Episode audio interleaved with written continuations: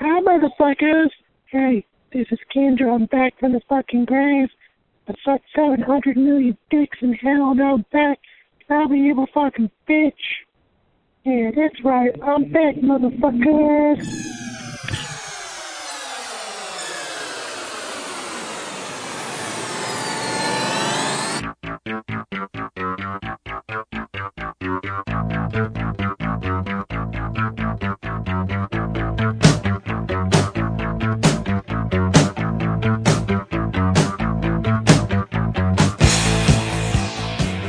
This is Sick and Wrong, the world's source for antisocial commentary.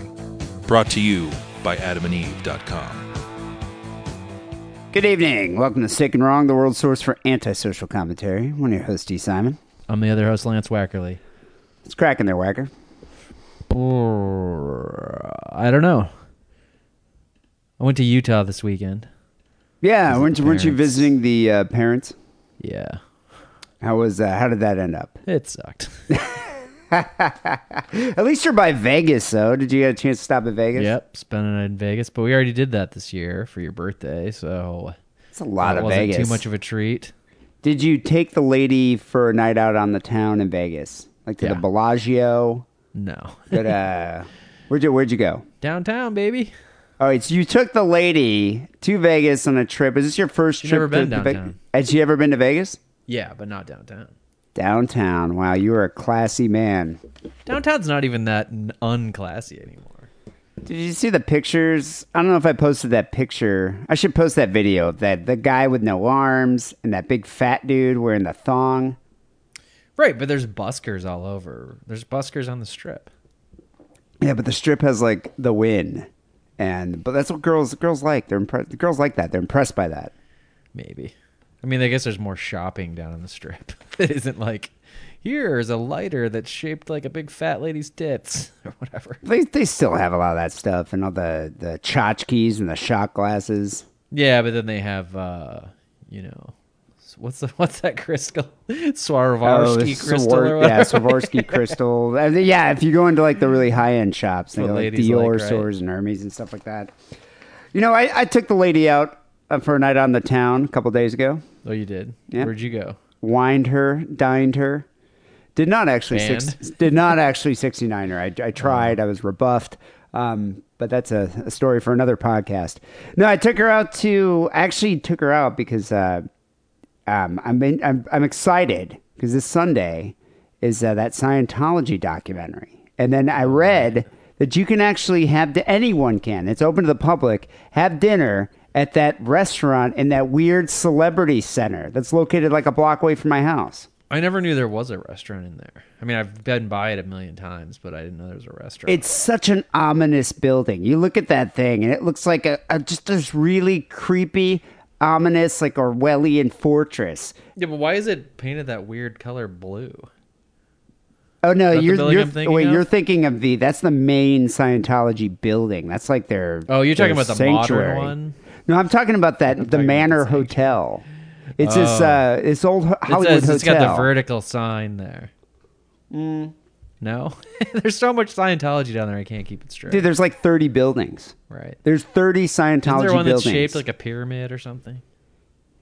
I don't know if it's a pyramid. Is that the one in Burbank? Actually, I think that is the one in Burbank. Okay. But no, the one by me was the Manor Hotel. It was like an old hotel in the 1920s, 1930s. Uh, all of uh, the Hollywood royalty stayed there. Fred Astaire, just all those people used to stay there back in the day. Scientology. Well, yeah, but then uh, L. Ron bought it and made it a uh, hotel. Once L. Ron became like rich and famous, he bought it and made it a hotel for Scientologists.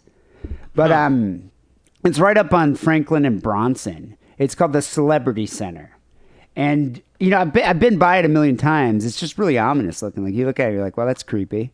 I'm not going to go in there. I just Yeah. always pictured as soon as you went in there, they would somehow talk you into getting a personality test. Next thing you know, you'd wake up handcuffed to a chair, eyes pried open, Clockwork Orange style, watching Well, who's L. Ron that Hubbard guy take from a that? bath. Who's that guy from the story about the 1920s World's Fair or whatever? Do you remember his name? the first serial killer in America. Oh, uh, Holmes. Devil in the H- White City. yeah, oh, Holmes. H.H. Holmes, yeah. You know, he had a hotel and he murdered everybody inside there. Yeah, but he had like all those trap doors, and it was like well, and it was small. It was like an eight room hotel. But this that place looks like if H. H. Holmes like upgraded. oh, dude, no, it's like the size of a city block. I mean, yeah, but it's like it looks from the outside like oh, a serial killer probably runs this place, and I'm gonna get gassed in my room. Yeah, it's really creepy. And so I've walked by it a million times. Um, and I always wanted to check it out, but I just didn't want to have to go in there. Have you ever been into any of the Scientology centers or anything like that? Back when I was a naive, you know, 20 year old college kid, and you'd be walking around campus, clearly you'd see the Jesus people and steer clear from them, but you'd see. You know, you see the table set up with the cans, whatever they, they call them, the cans, right? The cans The and, personality the, and the books. They're and they're hawking those uh, Dianetics books. And maybe they even have a uh, like a massage table or something, or they're always next to the people with the massage table. I know that, and I think maybe I talked to one of them that, at that point, and I might even held those cans. I remember uh, me and Kessler one time in Ann Arbor uh, went and we took a personality test, and then they they ask you like they go through. I was just fucked around and you know answered like funny funny answers just to, and then she gives me my score and she's like, oh my god, you need to buy this book, this book, come in for counseling, and uh, It's like getting your alignment checked at the tire store. yeah. We're gonna check your alignment. Great. How's the alignment? It's perfect. You don't need any services at all. No, they never tell you that. It's always like, oh, your alignment's fucked. You're gonna die, mate. It's far more underhanded here, though, because in uh, like right by my work in Glendale, uh, you walk down by the by the mall, and uh, it's the uh, I forget the name of that mall. But anyways, it's that big the Americana in Glendale, and there's these super hot girls. Like they hire models to stand outside and come up to you, and you don't know what they're doing at first because they're not holding books. They just come up to you and be like, "Hey, how's it going?" And then you start talking to them like, uh, why are you talking to me? Like this makes no sense. What you know? What realm do we live in? And then uh, she'll like she'll chat with you, probably in earnest, seemingly for two minutes, and then she'll be like, "Why don't you come over here? I got something to show you." And then she'll pull out the book. You think that she's genuinely like, "Wow, this girl's asking me how I am," Yeah, and you know, should be a warning sign. it should be a complete times. warning sign. Like this girl that's like a 10, a perfect 10, is come up to me or you and actually pretending to be interested, Yeah. like acting interested in our lives. She's not. Sabotage. It's sabotage. And then you just leave kind of like, you know what? This is just made me feel like my self esteem is just taking a knock. I just feel dirty and used. And then, uh, yeah, you Did you buy the away. book? Yeah, two, of, Yeah, two of the books. it works. How, how can you tell her no? I thought it was going to be a hand not, you're job. not signed up for sort of training or whatever, right? Yeah, uh, the the personality training, self help seminar at the Church The Scientology. The one on one. So anyway, getting back to the Manor Hotel, the Celebrity Center. So it was started in uh, 1972. That's when he bought it, and it was a religious retreat for Scientologists. Now it's just kind of like they say it's a celebrity center. I didn't see any celebrities in there. Maybe that's where the brainwashing occurs. But they have like a talent showcase. They show movies in the courtyard during the summer. And then they also have this restaurant called the Renaissance Restaurant. So we went there to go check it out. And uh, I got to say, dude, the food was great. It's like a, it's French. It's like a French restaurant, kind of fancy, white tablecloths. A lot of niacin laced into everything. You know what? I didn't drink the Kool Aid. I uh, I, I drink some wine. But, a nice uh, French meal comes out, and then the wait- waiter's like, "Oh, and we have this uh, complimentary Kool Aid." yeah, won't be drinking that. But you know that what was funny is they did actually have like French accents. Like they had French people working there. They're probably out of work actors working Well- on their vo- voice impressions. Well, they won't be out of work if they join the church. Yeah, it does seem a clear path to some level of success, right? Or am I just? It, it's sort of confirmation bias. I'm just thinking of the successful Scientologists. No, they do. I mean, that's that's the way they work. It's like uh, you know they they have the connections if you're worthy. Like well, at if- that point, doesn't it make now it's seeming like it's a good deal when you put it that way? It's like I'm trying to be a, a celebrity. I'm trying to be famous, and if I join this cult, I will be famous. At least I'll get like a bit part on like a you know nationally syndicated sitcom. Seems like a fair trade off. so what? You're going to enter into this Faustian contract? Yes. I mean, that's the way it do that like your podcast could be bigger than Joe Rogan's if you just sign up. I wouldn't do it. Yes, you would. I wouldn't you do it. You bald Cultist. liar. I mean, think of uh, think of Elisabeth Moss from Mad Men. Okay. Hideous. She kind of looks like a faz. She looks like a faz baby. Those eyes Oh, are so far dumbass. They're making her look like that for the show. Watch her in uh, Top of the Lake. Hot. I saw okay, I saw a picture of her on Instagram today. She was sitting next to January Jones and Christina Hendricks. That chick, seriously, that chick's a boner killer. She's not attractive. What did they so do? what? She's a, she's an eight sitting next to a nine and a ten. no, what they did take the eight, is this ugly girl comes there and they're like, you know what? You show your devotion to the church, you join the church, we'll invest in you, we'll make your career, you pay us back. And that's the way it works. Hmm. That's the way it works with screenwriters too. So yeah, you're still making it sound great. It's an I'm investment like in I'm your a future. fat old nerd with a big beard, and I want to be famous. I want to be considered the hot guy. And I'm like, oh god, this is gonna take a lot of work, but that's the deal. Well, what's going to happen? Get, to, You're get gonna- to work. They've got like a team of lackeys trying to burnish up my image. They're like, you're gonna have to lose weight. That wasn't the deal. you're gonna make me famous as I am. I'm paying you a lot of money, and I'm going through your fucking, you know, the magic rainbow bridge or whatever you call it to the fucking space planet. What's going to happen though, Wackley? You're going to join the church. You're going to make your millions of dollars, and next thing you know, you're going to be like, you know what? I kind of don't buy into this dogma anymore. I don't believe in the aliens. I want to get out. Then they're going to be like, yeah, Wackley, we looked through your internet history. We know about the trannies. We know about the dwarves. And then you're going to be tell like, everybody you're fat. They shit, know. I'm stuck here for the rest of my life, much like Travolta. You and Travolta. Or uh, you know who? Tom Cruise. Thomas Cruise. So anyway, the restaurant though, fancy restaurant. I highly recommend it. I got salmon. wasn't even that expensive. I think the whole meal came to like, I don't know, probably like with tip like eighty dollars for is two how they people. get the Jews in. yeah, uh, that, I know exactly. That's why how this how they uh, they they cater to us Jews. Are there a lot of Jews who converted? There are a Probably lot of not, Jews that right? at Scientology too. Are- oh, there are. I think it's it's because Can of you the be financial investment. and still be Jewish? Or do you have to renounce Judaism? I think you could be Jewish by heritage. But you can't be like going to temple. No, I don't think so. So anyway, we Hmm. Can, can I go on a tangent though? So you're talking about uh, what's her name, Elisabeth Moss. I think she was born into it, as was Beck and like Danny Masterson. I thought Elisabeth Moss joined the church. Well, I don't know, but some of these people were born into it. Like I think Beck's parents are Scientologists. Beck so Beck was. that's got to be odd. Uh, what about Zellweger? Was she uh, Oh, Renee Zellweger's a Scientologist. Nancy Cartwright, voice of Bart Simpson? Hmm. She's vigilant too. Mm, Jeez. Okay, I, I didn't really have anything to explore with that. It's just interesting. Well, so so we we eat our we have our meal. We have some salmon. wine. It's romantic. I had salmon. I think she got lobster bisque and something else. But I mean, it's it's you know, and I would I was happy because I'm like, oh, it's only eighty dollars. This fancy restaurant. That's great. Is it all seafood? No, it's like uh, there's steak. It's a it's a French restaurant, so it's like French, uh, California French cuisine. Right. But then anyway, afterwards, I was like, you know, I was like, this actually isn't that bad. You know, this is kind of a kind of a, an enjoyable romantic dinner experience. But then they come up to you and they start talking to you, like the concierge and the uh, the staff, and then they're like, hey, would you like a tour of the Scientology Center? And so my girlfriend's like, yeah, that'd be cool to check it out. So we start walking through it, and that's when they start talking to you about the benefits of Scientology, getting you in to come to uh, to sign up for and get your email address, asking what you do for a living. They took us right to uh, they took us over to L. Ron Hubbard's office. The guy has been dead for I don't know two decades. He has an office, an immaculate office that they keep up just in case he comes back from the dead and has a place to work. Does it have all kinds of crazy 1950s appliances and stuff? Like a big old phone with a rotary dial and one of those intercoms with big fat buttons on it? That just looks like a modern office. Oh.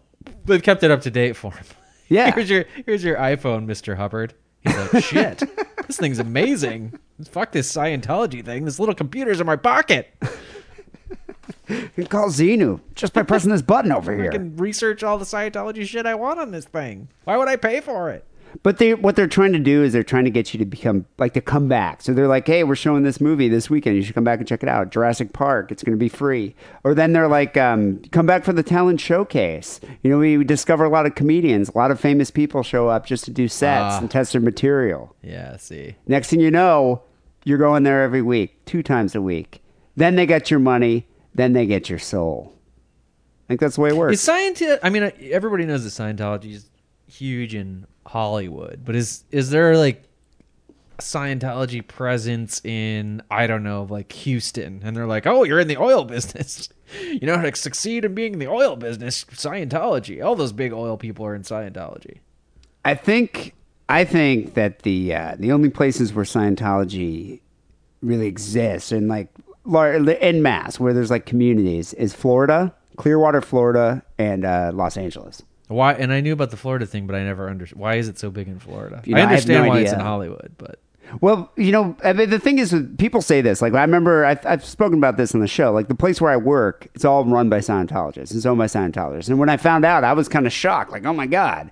But then I've I've spoken to people about this, and they said almost anywhere you work in this town is either run by Jews or Scientologists, and that's just how it is. And well, anywhere used to it. anywhere anybody works, the top level people are all. It's never a meritocracy, right? It's never like, oh yeah, the people who run my company, they're just really great at making paper clips or whatever at the paperclip factory. It's like no, you know, the one dude's grandpa owned the paperclip company, and then they got married, and then that guy who runs the financial department, he's like her uncle. Yeah, it's all nepotism. It's all well, it's all networking is a better way, I guess, a more favorable way to say that. And so being a Jew or being a Scientologist is just a way to build up this big This network, network, of yeah. people, of other successful people. I mean, it's it's a financial Podcasting network. is not a way to do that, by the way. well, especially antisocial podcasting. Who are we networked with? Martin and Steele, all of our listeners. I think that's our problem. serial killer board game guy. part of our Bob. Madigan. Bob Madigan dead. Um, I was so worried when we were eating at that restaurant that like one of my bosses was going to come in, like one of the VPs from my work. How awkward would that have Why been? were you worried? You might get a promotion. You might be like, oh, What, what do you Mr. Simon, I want you to come down to my office on Monday. We're gonna have a little chat about your future with the company. But I mean, could you imagine? Like, oh, I'm just here to laugh at your cult, Well, your cultish religion. Don't say that. Be like, no, I come here all the time. I love it. I love, I love this, pur- the purposes and the principles. I love looking at L. Ron's, well, Mr. Hubbard's office. Next really thing you know, inspires me uh, about about my life, my success in the future. I could have got that corner office. Yeah, I should do that. I was, I was kind of concerned. be though. there every like, day, just trying to like, let me not troll in the internet sense, but literally troll for one of your bosses. Just be on the lookout. So the Scientologists, though, and I know, you know, I almost joked about this at work because uh, we do work outings. Like for instead of having a holiday party, they took us to go see the Harry Potter movie, or not the Harry, the Lord of the Rings movie. Which is Uh, great, by the way. As somebody who's forced to go to lots of work parties throughout the year, I mean, I would love to just go sit in silence at a movie theater. Plus, you, I could just slip out the back and be like, "Oh no, I was getting popcorn. I didn't see you there." Well, they they, they rented out like two theaters, and uh, it was unlimited uh, um, refreshments. So anyway, that that was our holiday party. So How many raisinets can you really eat, though? Oh, I can eat a lot. Quite a few. But so anyway, well, what's it? What's funny about it? I, I was we're sitting around and the, I almost suggested because we have like this anonymous like suggestion box where you can write like things like you know I want you know I want wheat thins in the in the kitchen now or I want Dr Pepper. I was gonna write. I think we should have a company out and go see Going Clear. I almost did that. oh, they would do handwriting analysis on that shit, Well, you don't want to cross a Scientologist for that. especially if all your bosses are. Scientologists. Well, you know, there's probably some kind of weird hidden camera because they, Oh, they know who's dropping these anonymous uh, suggestion cards. Um, but yeah, anyway, Going Clear, uh, which is a, do- a documentary that they, I guess it premiered at Sundance, but uh, it's uh, going to be it's airing on HBO this Sunday, March 29th. Based on a best-selling book, by the way. Yeah, Going Clear: Scientology and the Prison of Belief. It's uh, based on the Lawrence Wright book from uh, 2013. Going He's Clear. written, he's written other successful sort of expose type books on stuff, right? That I know uh, what they are. Lawrence Wright. You know, I didn't even check it out. I think he has. But I think it's it's caused a lot of uh, consternation amongst the the Church of Scientology. Yeah, he wrote he wrote that book about uh, the Taliban or Al Qaeda called The Looming Tower, which is one of the better books. Supposedly, I haven't read it yet. Is that what this guy does? He just goes. He's a muckraker. Just go in there. He's an author, Mister Play Something Dancy. He's a guy's deal? muckraker. Just uh, go in there and uh, Yeah, starting some shit left and right. Is that what you do? He's a shit starter. This guy. Yeah. I mean, Um, once you've taken on the Taliban, Yeah, why not? That would- Scientologists seem like a weak, weak I, know, I don't know. I think they're almost. I think they're at the same level Hmm. in terms of just uh, completely backwards ideology, Mm-hmm. brainwashing people. But so this book uh, has received uh, widespread praise from critics for its deconstruction of the church's claims through a combination of presenting a history of Scientology and its founder, good old L. Ron, uh, how celebrities interact with the church, and the stories of a number of ex-members. Yeah. who See, faced I, I, I and really want to watch this thing. Uh, can't wait. It's gonna be great. Oh, it's gonna be great. But I hope it isn't. The whole, uh, you know, South Park thing. I find extremely boring. Well, that I mean, it's interesting the first time, and it was funny in South Park. But like, I, I don't care what they believe. Their crazy beliefs. Like every religion has crazy beliefs. But I am very interested in like the you know uh mind control games they play and how they trap people the in- in intimidation, religion. the exploitation. Yeah, what does RICO stand for? Racketeering, ICO, whatever all that shit is. That kind of crap. Dude, I mean, That's th- what's interesting to me. put it this way: they have so much power that they intimidated the IRS and received a tax exempt status for their cult. Oh, I remember reading something about that, but I don't remember the whole story. I hope they cover that too. You have the leader, David Miscavige. Is that Miscavige? How do you say his name? Is it Miscavige? Misca- Miscavige. Um, his wife has been missing for like I don't know eight years. No one knows where she's at. Right. No one's ever no, but no one's investigated it. No one's even gotten close enough to find out what happened to this woman. Well, when this guy's book came out, Lawrence Wright, Going Clear, the book, even that was like a huge deal because anybody else who, I mean, there it's a super wealthy organization, tax exempt, uh, religious status, you know, They lots millions. of wealthy members, Millions of Oh, dollars. probably a billion, right? I'm sure. I, I don't know actually numbers, whatever. Uh, but nobody else would ever write about them because they would just sue the shit out of you, like like or nuisance discredit you publicly.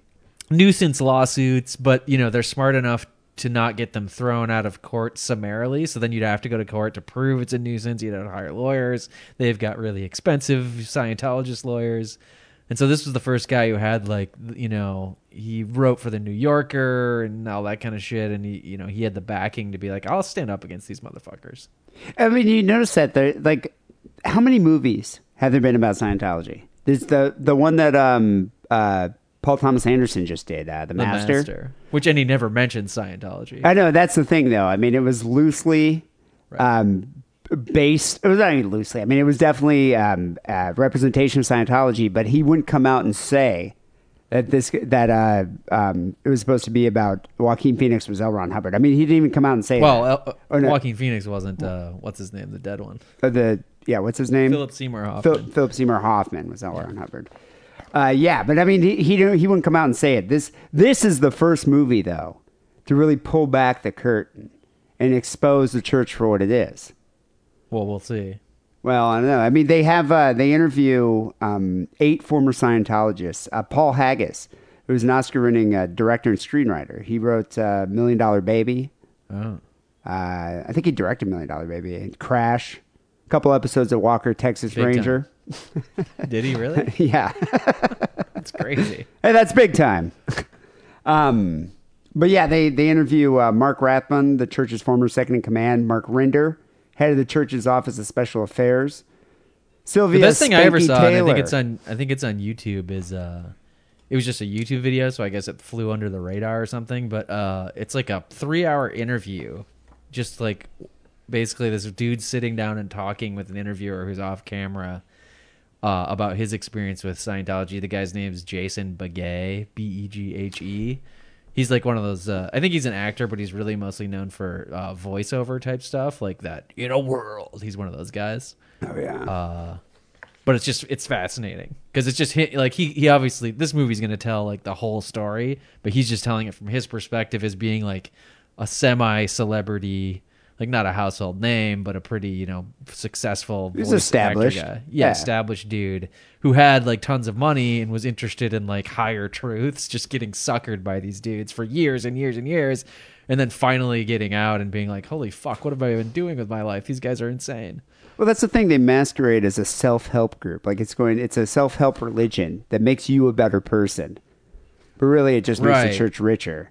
Well, I think a lot of self help is um I don't know, the way that I think of it is a lot of self help is like trying to, you know, you have d- deficiencies and problems and we're going to like make you sort of work well and be good at your job, but I think Scientology promotes itself as like you're going to be the next level of person, like above all the other people around you.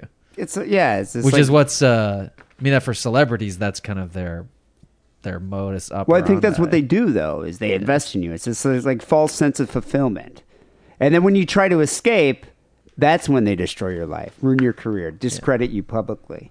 Am I- If I really thought that there was somebody who could like like uh, if you give us some money, we'll t- turn you into an X Man. I'd be like, that seems pretty cool. Like I'm gonna have fucking superpowers Get I think that's how adamantium people- skeleton. or whatever. Maybe you just roll the dice. Like, well, what am I gonna get? Is it gonna be like those gay wings, or will I have like a cool power? Well, you just gotta find out. you spend a bunch of money, and then you like.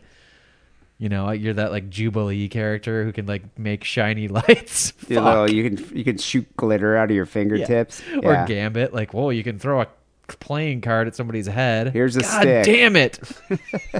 So the uh, the film recounts the history of Scientology and the founder L. Ron Hubbard, but it also airs allegations of the abuse of church members and misconduct by its leadership. Um, it also goes into the it highlights the role that's that's played by celebrity members such as Travolta and Tom Cruise. So Those, are um, the big- those are the two kingpins, right? yeah, I I wonder if it goes into the that that weird uh, Scientology Navy. You ever heard of them? Sea Org. Yeah, Sea Org. Which is bizarre. What religion has its own military force? I think the purposes of that thing is they know that if they get somebody out on a boat, you know, well, it's for a they can't get away. It's just much easier to like, you know, sub- subject them to mind control uh, methods, and b if they're way out in the ocean, like not all the you know laws of any given country apply at that point. You're like at maritime law. Well, do a lot exactly. more crazy stuff. You got a lot more leeway. But I think what they do with the Sea Org is the, the members of Scientology send their children to it. And their children are just like pretty much just given to this uh, this Marine crew that was originally supposed to just all they were supposed to do was was man uh, L. Ron's boat, like his It's kind of yacht. like the it's kind of like the Boy Scouts. Kind of, but I think it's I think it's uh, girls and boys, and they just give them to this this uh, Sea Org, and then next thing you know, they're just being fleeced and uh, having their minds molded, which is how the church uh, operates. Um, there's a lot of revelations, a lot of salacious revelations that uh, are going to come out from this uh, this movie, and that's why the Scientologists are trying so hard to discredit it. Like if you do a search in Google for "Going Clear," first thing that shows up is an anti uh, uh, is an ad that's anti the movie. Right. Purchased by It's a a Scien- Scientologist. Yeah, Scientology website that's there to discredit. It's Called like what is like Freedom Religion or something. They have a free. Yeah, it's Freedom something. Freedom They have Mag. a Twitter account that they also keep promoting tweets into my timeline. So do you remember? You might not recall this, but so Going Clear premiered at Sundance. It was right around the time of the Super Bowl. Did you see that Scientology ad that they aired? What? No, I was pretty drunk during the Super Bowl. That that was am just bizarre. It was like really a television ad for Scientology. I've never seen that on on national television. It was a direct response, a direct attack to try to uh, uh, counterbalance this, uh, the effect of this movie. Because this movie's, I mean, got a lot of uh, media attention, Yeah, and the church, I think the big. church, church is panicking. You know, Do you think there's going to be a big impact, or just sort of a month later, it'll just be business as usual, usual for the tologists? I th- well, you you know, you never know because you look at uh, you look at documentaries like that one that just came out with sea about SeaWorld, uh, Blackfish.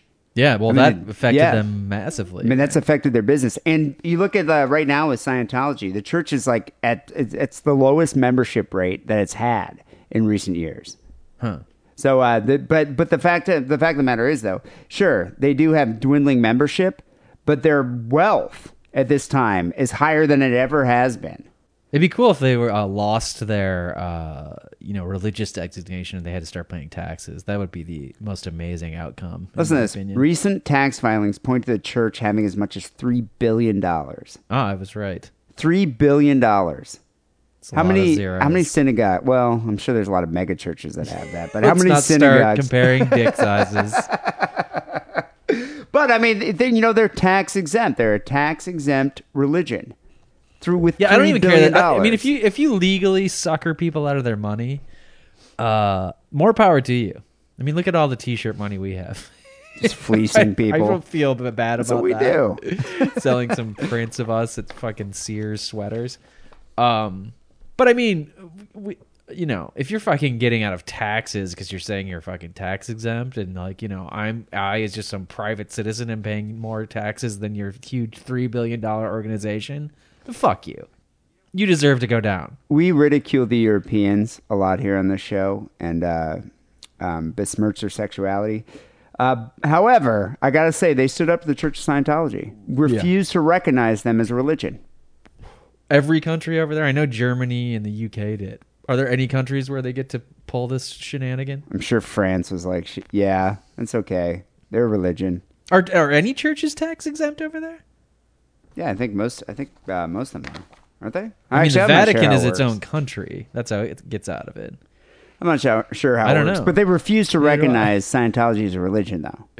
Good. So I'll give them that. Whereas in this country, we're like, okay, we'll make you tax exempt, just don't hurt us. We're Well, we, we intimidated by you. kowtow an extra hard lot for any type of religion. I mean, think about Al Sharpton or the Reverend Jesse Jackson or, you know, even Fred Phelps. All Yeah. those guys that, like, yeah, they're pulling their shenanigans, but what are you going to do? He's a holy man. Yeah, but think how much money the uh, Governor Schwarzenegger probably got from the church. What about of the Shalom in the Home guy? Think of all the shit that he gets away with. What's his name? Rabbi Shmuley? Shmuley Boteach, there that guy. Shalom in the home. Um, so uh, this movie actually goes into uh, uh, the fact that ch- new church members. So if you're a new, um, you're a new uh, guy, you just enrolled in the church, you just Walk became a it. member. Yeah. You don't learn about the actual creation story till two years in. How much money have you had to spend at that point? Well, that's what it's all about saying. you pay for all these things, right, to get to the next level. Well, but th- I mean, it's an insane creation story. That's what South Park, uh, you know, obviously parodied. I mean, they went into it and like this because it's an insane, it's an insane creation story that started this religion. And I think a lot of people, when you when you're first you're first uh, being introduced to the church, you think it's oh, it's just a self help group. It's a alternative to uh, going to therapy. Right. You know, it's like instead of going to see, paying money for a psychotherapist, I'm just going to go to this church and learn how to be a better person. Next thing you know, you're two years in, you've already spent X amount of thousand thousand dollars, and then they're like, oh, by the way, uh, this religion was started by aliens and Thetans. They came here in a ship, and this big evil alien named Xenu um, is, ate all the Thetans in a volcano. The wheat thins? No, That sounds like me. Am I the start of a? Am I the god of a religion? I ate the whole box of wheat thins one time, multiple times. The Thetans, Wackerle. oh, thetans. Your churlish attitude. Well, maybe I'm going to start my own religion. Wait, how do you all say the, it? all Is the wheat thins I ate? What what are what are the Thetans or Thetans? What are they? Thetans. What is it supposed to be? Is it like a little bubble of like negative psychic energy that lives in your body? and it, but isn't it like all attached to you and the and the Xenu aliens eat the Thetans? I actually, I've even watched a bunch of these like exposés, and I never can keep. I I guess I understand it when they're talking about it, but I can never remember whether the Thetans are good or bad. Like, are you supposed to have a lot, or you want to get rid of them all? I, I'm not sure. I think I don't know how it works. Although you got to say though, I mean, comparatively speaking, is one religion's creation myth that much more bizarre than another? No, I feel the same way about archangels. Is an archangel a, a really good angel or a bad angel? No, they're like the they're like the top level angel, an archangel. Yeah. Well, archbishop, that's pretty good, right? Um, but that but that's the thing. You look at the creation myth of like Judaism or um, the Babylonians or the Norse gods. It's bizarre. This one with the Thetans and the aliens and Xenu, I don't think is really all that far off base. It's just weird to me that you don't learn about it. Well, you don't learn about it though till you reach operating Thetan level three, which probably costs about eighty thousand dollars and your firstborn. Yeah, if you watch this Jason Beghe interview thing I was talking about before, like eighty thousand dollars is not even like the tip God, of L. Ron insane. Hubbard's cock in your ass. It No- goes up like multiple orders higher than that, apparently. Yeah, no, we're gonna have to sell a lot of T-shirts to get to that level. Um, Who gets to go? You or me? I don't know. Both of us. I mean, if we joined up, we'd have to sell a lot of T-shirts, Yeah, pool our resources, and give it all to the church. Um, but I'm, you know, I'm excited. I kind of want to see it. I want to see. I want to hear the story of this church. It's it's bizarre. Most people know nothing of this religion, quote unquote religion. Mainly, it just fills in a weekend before uh, Game of Thrones comes out. The Well, it's the Walking Dead season premiere. fuck The Walking Dead. I'm almost to the point of fuck uh, Game of Thrones, but not quite yet. Wackerle hating anything that's commercially successful. No, it lit. Come on, come on, people, the fans out there. I want to see Game of Thrones. I do want to see it, but it's it's not as good as you wish it was, right? You know, I I actually think Walking Dead has been interesting this season. So, Really? however, I'm going to be watching Going Clear instead of it because I'm that much more interested in finding out what what the hell is wrong with the Church of Scientology. Well, that's what TiVo's for, bro. yeah, I guess I could always just uh, DVR it. Is that what it's called? DVR. Digital video. Actually, I think it's called Torrent because that's all I do. Oh yeah, Keep that under wraps. Anyway, people, go check it out. Going Clear will be airing this Sunday, March 29th on HBO. Um, so uh, go hit those torrent sites. Uh, people, this is episode 476 here, Sick and Wrong. The way the show works. Send in your stories. We'll read them here on the air. If we give you credit, uh, we will send you a Sick and Wrong care package, which consists of stickers. Sick and Wrong stickers. Stickers that you can stick on anything. You can stick on your car. I, I do like that when people send us pictures of their car with a Sick and Wrong sticker. I like it when people uh, get a bumper sticker or whatever, and then but then they tape it to the window because they're like, I want to be a sick and wrong fan, or I want to have a Calvin peeing on a uh, cross, but uh, I don't want to hurt the resale value of my automobile. Yeah, I don't. I don't. I don't want to ruin my Honda being a douche. Accord. yeah, it's always like a Honda Accord, Hyundai Elantra. Anyway, send your stories, sickandwrongpodcast.hotmail.com. Submit them via Facebook or the Twitters. Uh, we got some good stories here to get to. Uh, before we get to that, though, here's a word from our sponsor.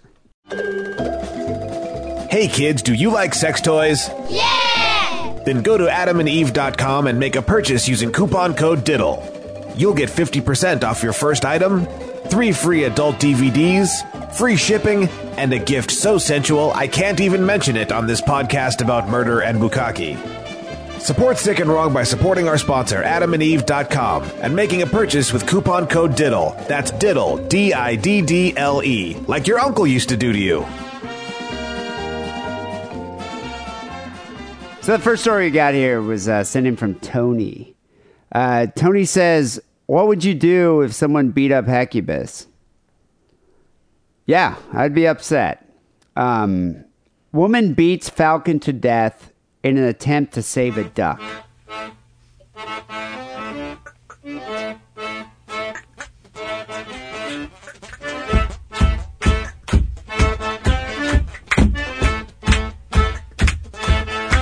So, as the owner, well, actually, as the owner of an attention-seeking pet, Yes. or would I be an attention-seeking owner of an unusual pet?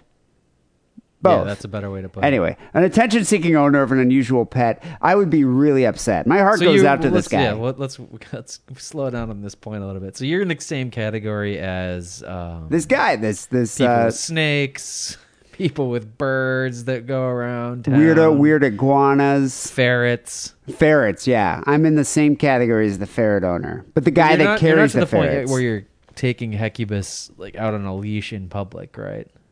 Or it's he's not on your shoulder as you're at the Starbucks. no, I, you know, I would never get to that point. I've taken Hecubus. Never say never. I've taken Hecubus outside, just like in the front of my apartment. Just to try and freak him out a little bit. I understand that. And uh, you don't you don't walk a cat. People do. You don't walk a cat. You Hardest put him part on a getting leash. that harness on him.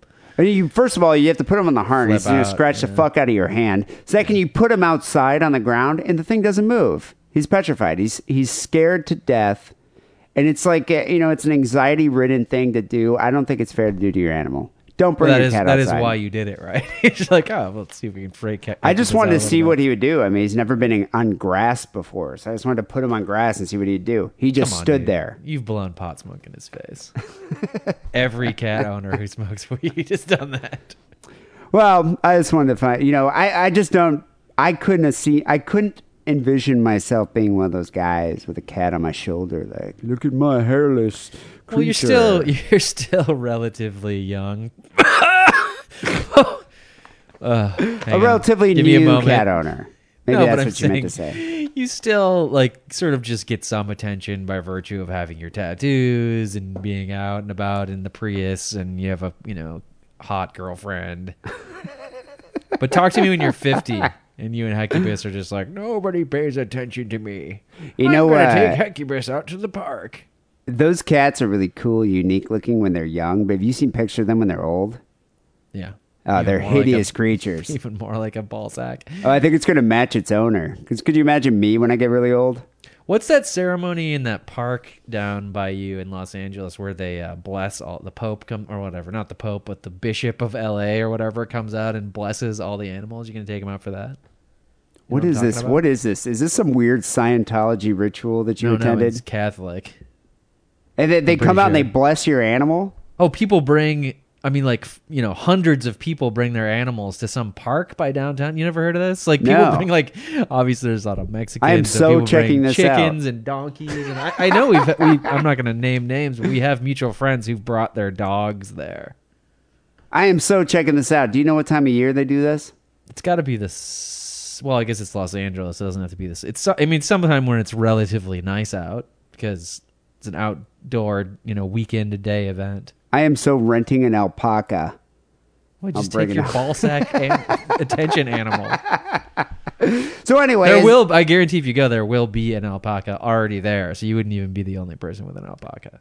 as the owner of an attention-seeking pet, I feel for the guy, the, Okay, the protagonist of the the story.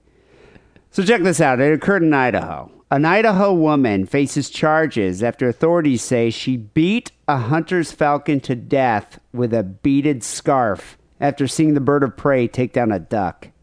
She's trying to save a duck. Patty McDonald, 60 years old, was trying to save a duck. She's being charged with a misdemeanor. What do ducks eat? Ducks? Flies? They eat insects. I think fish, Fish? maybe. Probably fish, small fish. Would she beat the duck if it was eating a fish? Well, that's what I don't understand. It's like if you were in okay, if you're in nature and you see, you know, a hawk or not even a hawk, just a dog or a coyote trying to eat a rabbit, would you stop the coyote? Oh God, no! The coyote would maul me to death. I, I mean, I just don't understand what this woman. What is this woman trying to do? Is she like the the nature spirit, like the nature elf that runs around trying to protect all the animals? no, because I think if that was that would be very shitty nature spirit. Because what if there's all these emaciated, starving animals? Because the nature spirit won't let any of the animals eat any of the other animals. Has she ever seen the fucking Lion King Circle of Life? Hmm. Hoop of existence. Yeah, that's what you do. you, you have animals eat other animals. That's nature. I actually did read an article that's, and I don't know if it's been updated or what, but because it was a, you know, earlier in the week that said she didn't even realize that this was a hunter's hawk. She just thought it, she thought it was a natural hawk, which that makes it even more. Makes it even up. more. Yeah, that makes it worse. I mean, that doesn't uh, mitigate what she did. I mean, was, does, was this woman arrested or what? I mean, a hawk can't be cheap, right? It's got to be kind of a high dollar animal to get. the worst part about it, it's like the, the hawk was eight years old, and these things live to be like, like in their thirties. And so this this hawk, this guy had raised this hawk since it was a chick, spent countless hours training it, but it also, you know, was was uh, you know, it was uh, trained to, to be around humans. So it, I don't think it perceived the woman as a threat because it was like, oh, it's a human. Right. So it's been conditioned not to be scared of humans. Next thing you know, this lady's coming out and beating it with her handbag. Her beaded scarf. Beaded Which, by the way, what the hell is a beaded scarf? So uh, authorities say McDonald fractured the skull of the eight-year-old falcon named Hornet. Don't name your af- animal after another animal. It just confuses everyone. The duck also died. Is being stored as evidence. So she didn't even save the fucking duck. You did even save the duck, lady. Nature Great job. spirit. Was she Great the job. Lorax? the worst Lorax ever. Uh, so the Hornets owner, Scott Dinger, uh, said she should be charged with killing a protected species. Um, what is what's kind of weird is like who hunts with falcons? Is this guy a falconer? Is that what he does? Speaking of Game of Thrones, Yeah. I mean, what is he really into Game of Thrones? no, I, I mean you you hit the nail on the head before. This is the ultimate attention-seeking hobby. I mean, this guy probably goes to weekend, Renaissance bro? fairs. Oh, I'm gonna watch some football. What are you doing? I'm taking out my falcon I am taking Oh, Hornet again? to go hunting. again. Do you think he has one of those like leather gauntlets that the hawk stays on? Yeah, and you have to have the little hood so it Oh, can't see over its anything. face, yeah. but he, this guy probably goes to Renaissance fairs. What if you, you came to work and he was like, whatever his name, Brad Dinger, was like, "Oh, D, I have to go to uh, the Star Trek convention in Clearwater, Florida this weekend. Would you please come over and feed my hawk? no, no, dude, sorry. You just have to take this live rat and take his hood off, put it on top of the TV, and he'll come and get it. Do you think one like so Scott Dinger here, who owns a Falcon, obviously attention-seeking owner of an unusual pet? Do you think he clashes with other attention-seeking owners of unusual pets? Like, do you think if I had my hairless cat and he had his falcon, this other guy had ferrets, would we hate each other because we're seeking all the attention? It's pretty clear, easy for Scott Dinger to win the contest, though. Yeah, because his hawk pet would eat our your- pets. Uh, I gotta say, I gotta say, I mean, it's all about you know what was the what was the woman like? Women love ferrets for some reason. Uh, women like uh, women like hairless nutsacks. Believe me. If he's trying to impress other dudes at the Ren Fair, he obviously wins. Oh yeah, uh, no, and and chicks. I mean, they they go to Ren. Like my girlfriend's a big Ren Fair person. Like she's really into it. She'd it. like the hawk, probably. she would probably be like, "Oh my god, he's got this hawk that's trained." you would win amongst you know late 30s, early 40s sort of goth, you know, dudes who who like to be ironically funny. And women like hairless nutsacks. They really do. They do. So From all the porn I've watched, Jake, I think you're right. so Scott was about 500 yards away, 500 yards away when Hornet made a successful attack and landed with the duck. Does it really say 500 yards? He was 500 yards away. That's five football fields. Yeah, he's they, but that's a hawk or falcon. I think But how can can you far. even see it? I can only I can barely see to the end of one football field. It's not like it's a fucking condor. I don't know. Maybe he has binoculars. I don't know how these guys. Oh, these you're guys. probably right. yeah, He has one of those uh, like marksmanship uh, telescopes, a scope for or something. Yeah. He said he was approaching the spot when he saw a red Jeep Wrangler pull up to the side of the road, and this woman get out, start beating the the hawk or the falcon, and then Hornet flew away but appeared injured. Yeah. Um, His Dinger, head was caved in. Dinger said the woman told him she beat the bird, which had been with humans since the day it was hatched. So he Nice sa- job, lady. Yeah, he says you know they don't even know they're falcons. Is and she that was remorseful? well, yeah, because she actually she turned herself in because she drove away. Of course. Um, Dinger said they don't even know they're falcons, and that's probably part of his undoing because you could walk up to him and he wouldn't fly away. So I mean, if he was scared, I think if it was in the wild, the hawk would have taken off. Right. You know, but uh, being that it was conditioned to be around humans, it uh, wasn't scared until she started beating it. How in the hell is this lady driving around in her red Jeep Cherokee and just notices a hawk killing a duck and then she stops and gets out? I, I don't even fuck? know. Yeah, who does that? Like, She's uh, crazy. I mean, do, do you think she just patrols nature? I really think she's like the Lorax. She just patrols nature, looking for animals in distress, hops out of her red Wrangler, and then beats them with her beaded scarf. Yeah. She's more she like does. the shitty, you know, park ranger from uh whatever you call that dumb bear. What the fuck? Smokey the Bear? No.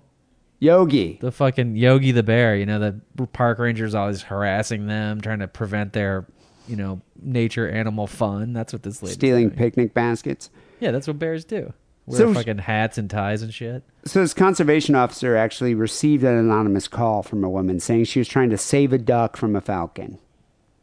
So I think she was really upset that the, the duck was injured, but felt bad about injuring someone's pet. So she did feel remorseful for her actions. Well, that's nice of her. She But, gonna pay uh, for this hawk? It's got, like I said before, it's got to be ex- an expensive animal. Well, that's what uh, why Dinger's saying she should be charged with killing a protected species. Instead, she's getting uh, harassing an animal charge, which is punishable up to six months in jail or a fine of five grand. She's not going to jail for this. I know. He said it was tough to accept what happened because his bird's eight years old and falcons can live up to be about 30 when they're with humans. So, I mean, that, that, that kind of sucks. I feel bad about that. Like if I, if I was out in public and I had my cat on my shoulder and some woman came by or man came by and they saw it and they're like, what is this horrible creature, aberration of nature? And started smacking it. I would smack a bitch. I would, I would punch Yeah. that person in the face. Well, yeah. Now you have the mothering bond with it, so Yeah, that's what you do. You get you uh, you protect your animal. your child. Well, would you do that though if somebody like kicked your dog or something? Yeah, of course. I mean, you kind of have to. But you have to. I mean, that, that's what sucks for this guy. It's like what what sucks for this guy though. I mean, he's put eight years into training this thing. They probably uh, do they come back when you call them? Like, how does it work? It must. I mean, mean- if you still have it. I'm picturing like Beastmaster. You make a little chirping noise, the thing comes Yeah. back. You, you see Well, the- through its eyes. The Beastmaster was the ultimate uh, attention-seeking animal guy because he had the ferrets, the hawk, the tiger. Anything I'm missing there? And that's what I aspire to be, Wackerle. Yeah, just four more animals, and you're there. I'm gonna get a boa constrictor. I'm gonna get some Af- or some Did he have a Madagascar hissing cockroaches. Oh yeah. Um, no, I don't know what kind. I think he had a he had a some tiger or something, or a panther. He had ferrets. Been, you know what this is remind. This is making me think. It's been way too long since I've seen the Beastmaster. It's a There's got to be like a, a Blu-ray movie. Blu-ray version out, right? Do you think this guy, when he's at home just watching TV, do you think he's just stroking his falcon? Like, what do you do with it? I mean, does it I was going cruise to ask around if the house? slept with it. no, it's that's what the hood is for. It stays in its bird cage. Do you get a cage for it if it's been conditioned to be around humans? Yes. You do I mean, not. I They, don't they don't I have assume you do. cages. You think it just sits on a perch? It probably has a perch. You know, who we should call is Jeffrey because he used to have birds. Oh, yeah, my brother used to have birds. He'd probably be very upset about this story because he didn't like the birds at first, but then he bonded with The them. Jeff bonded with the bird. He had uh, his roommate had an African gray parrot, and that bird could mimic Jeff's voice. Those things live forever too, right? Like they can go get to be like fifty years old. No, like a hundred. Winston Churchill's God. parrot just died.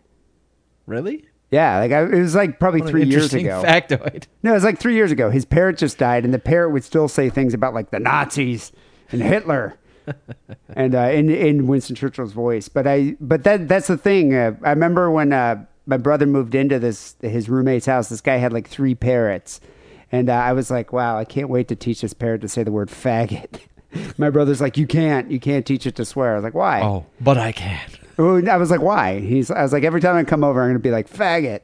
But then uh, he's like, if you do, what happens? Like uh, the the bird outlives, survives its owner, and then they they won't donate. The bird sanctuaries won't take the animal if it swears because it'll teach all the birds to swear. That's bullshit. Uh, that's what happens. I mean, I believe it, but that's not a good rule. Just because a bird picked up a swear word or two, it's condemned one bad die. egg. anyway, what do you have here for the second story?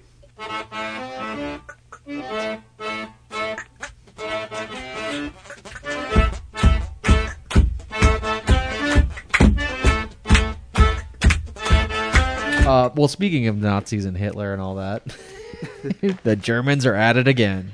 Those Germans. This was sent in from Chris, and he says, "Hell of a way to go."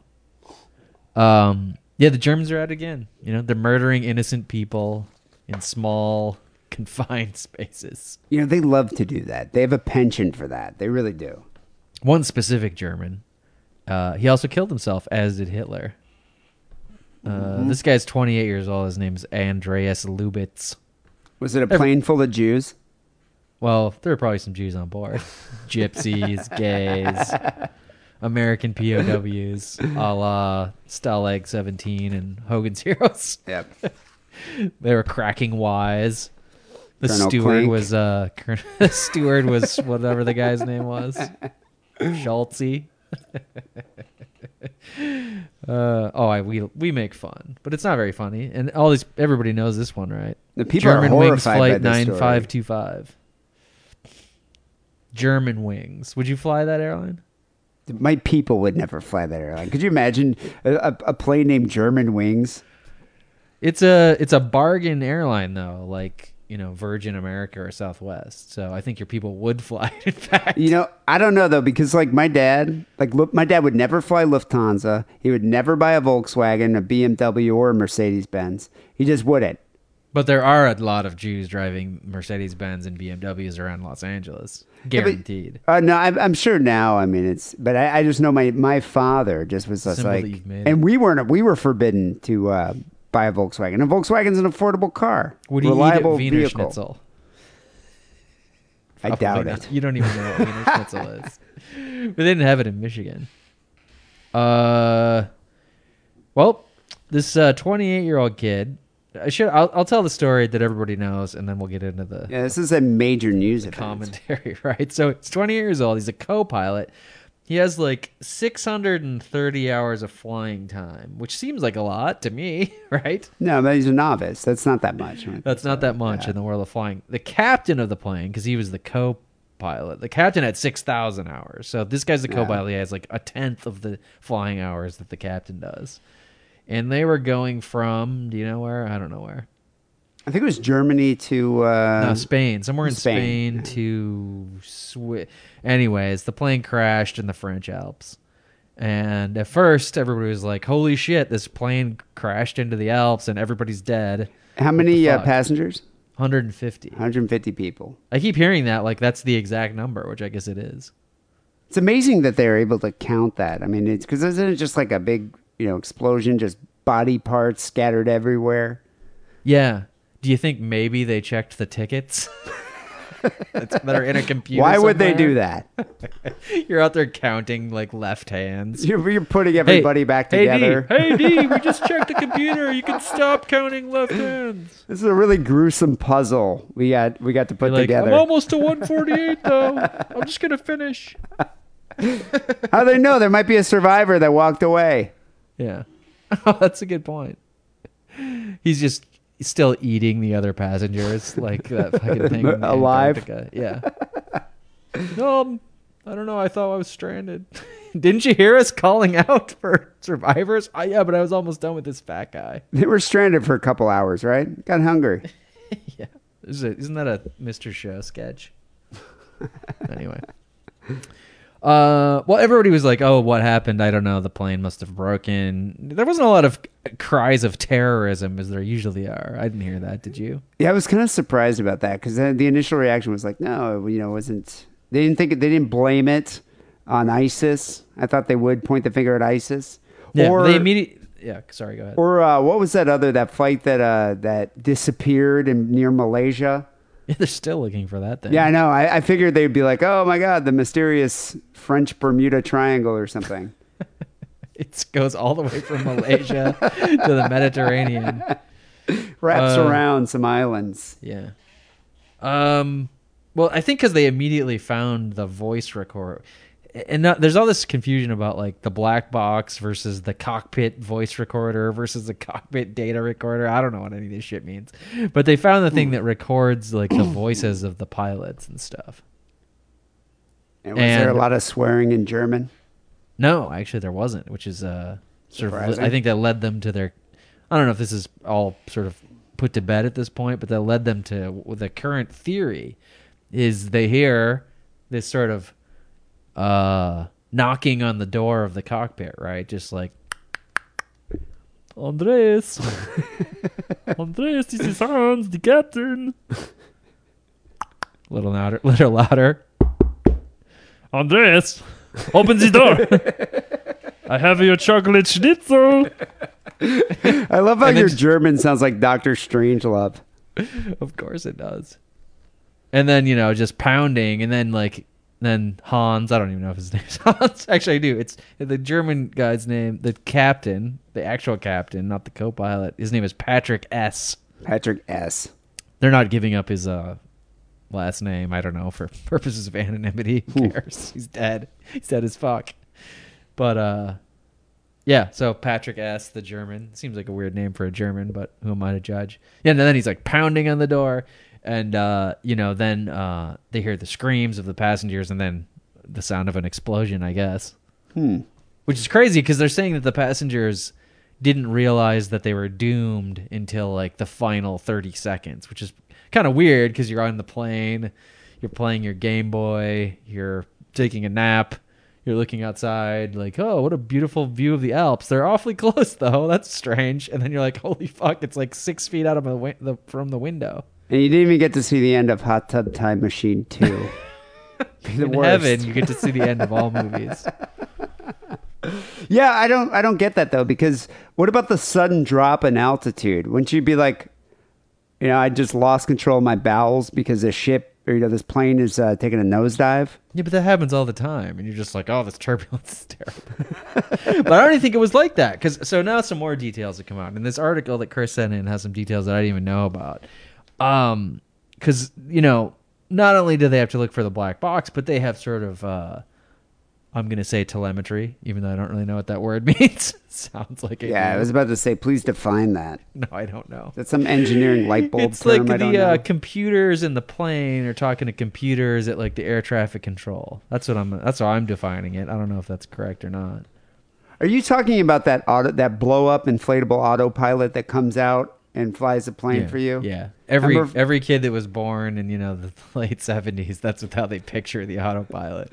well, that's from the movie. And the hot stewardess has to come out and blow on his little valve that's at where his cock should be. Yeah, I remember watching that as a kid and just being like, "That's so awesome." Yeah. I wish I could be an inflatable pilot. Um, yeah, I'm not talking about that yet, but I do want to talk about that later. He, uh, but because of the the people's, you know, the people who monitor what the plane's doing on the ground are saying that uh, between 9:30 52 52 seconds and 9:30 55 seconds, they can see that the autopilot was manually changed from flying at 38,000 feet, which is a perfectly appropriate level for a plane to fly, to 100 feet and nine seconds later the aircraft started to descend. Hmm. So this dude, co-pilot, co-pilot Andreas, just switched the thing. The inflatable guy, he was like, "Hey, dude, take us down to basically no feet." And the inflatable guy's like, "Yes, sir, Mister Co-pilot, sir, because I'm a robot, but I just do whatever the human says." So, okay, what happened here? Did the the pilot, the captain, did he eat the seafood and got sick to his stomach? He's dispatched. Next thing you know, the co-pilot, who also ate the seafood, passed out, and then the autopilot just failed. Close. The pilot did eat some kind of seafood, and he was had to take a shit. I always thought they had a bathroom in the cockpit. I thought they were. I, I never diapers. fly in, I never I never fly in first class. It doesn't seem like this is a very long flight. I mean, from Spain to Switzerland or wherever the fuck they were going. I mean, that's like, like the direction. I mean, the guy couldn't have taken a shit in the airport. Well, Why aren't they wearing adult diapers though? They should never leave the cockpit. You should have a catheter, in my opinion. A catheter, or just they could just sit there and just Just fucking hold it. yeah, just hold it. hold it for an hour. It must Like, have been the seafood. Germany. It must have been the seafood. Yeah. Anyway, so we went back to take a shit. I never fly in first class, but do you ever see the pilot like come out of the door to go use the bathroom? No. That that would make me take a shit. Like, I would be like, "What are you doing? Get back in the cockpit and fly the fucking plane." You're flipping out. He's like, I dude, would. there's a co-pilot plus the computer flies the plane. We're not really doing anything up there, but just checking our texts. Wait, you can check your texts? You told me to turn my fucking phone off, you dick. Yeah, Don't you get a ticket for that? Yeah, apparently. Um, that brings me to my first point. Maybe my only point. I don't know. But the, the pilots don't fly the plane. Well, that's what I'm wondering here. This sounds like the best job ever. You just get up there, you you you somehow take off, you turn on autopilot, and then when you just kick back, play Game Boy. I think the I think the computer even takes off for you. I think you just get up there, you flick some switches, you look at the dials, you're like, okay, you push the button, and then the plane just flies itself. I mean, we're in the age where the computers can do shit, especially this kind of shit, where it's like, you know, monitoring lots of pieces of data, you know, wind turbulence and wind speed, and, you know, how many clouds and fucking precipitation is out there, and how, you know, where the other planes are. Computers can do this way better than people can. Once again, we're speculating about something we know nothing at all Oh, yeah, about. I do- I know a lot However, about I gotta. Go say, they. I mean, don't you think by this point technology's caught up where they would rather they would rather discount human error and replace it with a machine? You know, everybody's like, well, what if the computer fucks up? The human has to be there to, to step in. Like, how about another computer steps? How about I have a spare com- a spare inflatable guy, and he can take over if the fucking one inflatable guy fucks up. The only thing, the I guess the only explanation I could have is is there's too many variables. Like yeah, like what if like what what about the guy Sully Sullenberger? The the the the bird flew into the engine of the plane. He landed the plane in the. Hudson River, saved everybody. Right. So You're what? saying a computer couldn't have done I'm that? saying the autopilot wouldn't have been able to do that. maybe it would have. I don't Why think not? I don't I don't think he would have. Do you think he? I don't know. While he's getting his uh, hatch blown by the hot stewardess, I don't know. it'd have been too distracted. Multitasking. How come I mean, there computer. wasn't? You, you say there's too many variables, but computers are designed to deal with m- tons of variables. I I think it's the same thing that goes for the uh, the uh, uh, self-driving, cars. Yeah, exactly. Well, they I'd much rather have a bunch of self-driving cars around than the fucking assholes that are on the highway. I know for a fact that they can't drive. I think that I think the pilots are there just in case something goes wrong, and I bet you ninety percent of the time nothing goes wrong, and they just sit there. I think the pilots are there because they have a very strong union. Now, I'm sure they do more than what you're. I, I'm sure they're not just sitting there doing nothing, pressing Dude, they're looking at the start gauges the plane. and being like, "Yeah, everything's good." They're talking to people, and they're like, "Oh, this is your captain speaking. I'm uh, you're gonna see me coming out of the cockpit. Don't be alarmed. I just have to take a huge steaming loaf into the uh, lavatory."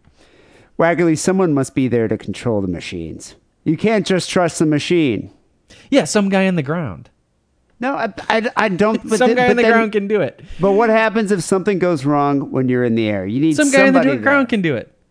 They- they we have we have control it. millions. We have literally billions of military drones flying over the Middle East right now, bombing the fuck out of people, and it's all, they're all controlled by some kids in a trailer in Bakersfield. Those drones crash all the time.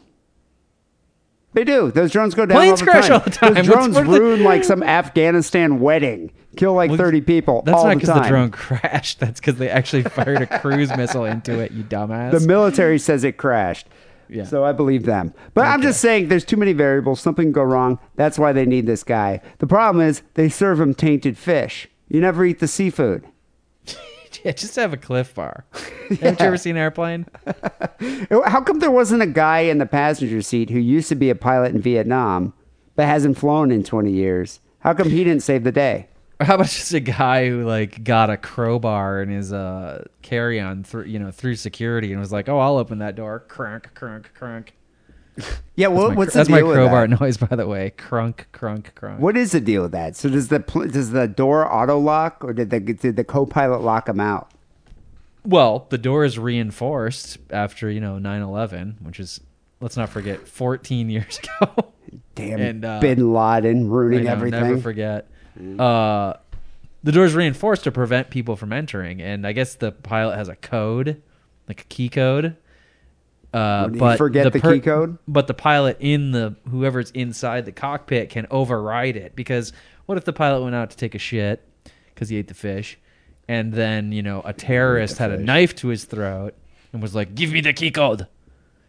Uh, Then how would- prevent that from. Is there a little peephole? How would he know that there's a terrorist there? Who the co-pilot? No, I'm just saying if the co-pilot's inside the plane and there's a terrorist being like, "Give me the key code," and he's making the pilot sit, tell him, you know, say, "Hey, I need the key code." Would you I look think there, I a think little there is a peephole?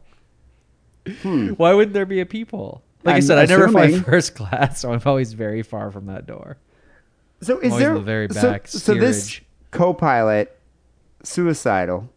He locks the cockpit, kills 150 people. Don't they do some kind of screening, some kind of psychological test? I mean, don't they? They do Yeah. that for uh, for just police officers.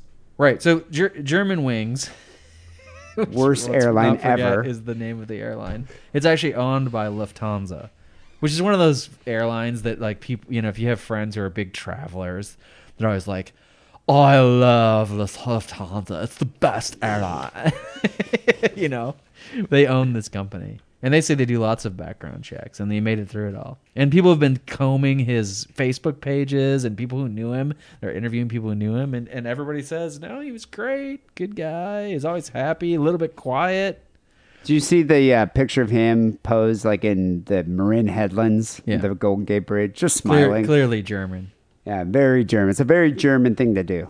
My I had an ex girlfriend and we would walk around San Francisco, and I'm sure you can do this in Los Angeles too. And you would uh, you'd see tourists, and you're like, "All right, uh, do you think that person's gay or European?" Because they always have just like the slightly odd clothes, you know. Like, slightly too slim fitting, you know? Yeah, they're always in much better shape than everybody else. Oh, yeah. Then They're- gays are too. So you're just like, is that like what a fashion forward gay or a European? Gay or European. It's a great game to play. You can play or that both. in LA the too. bingo would be if they're both. Yeah. I don't know how we ever determined who won, but we would just follow them long enough to like make a determination. So this guy though, why Andreas. why why would he crash in the Alps? Why not just keep continue flying and crash in the Eiffel Tower or the Louvre or something? well, they've already. That's more to the left. Yeah, It could have been that far away. I mean, I would have just held out for maybe. I mean, he's in the cockpit. You know, I mean, I would Right. just held out maybe a couple hours. The Why doors. the pyramids of Giza?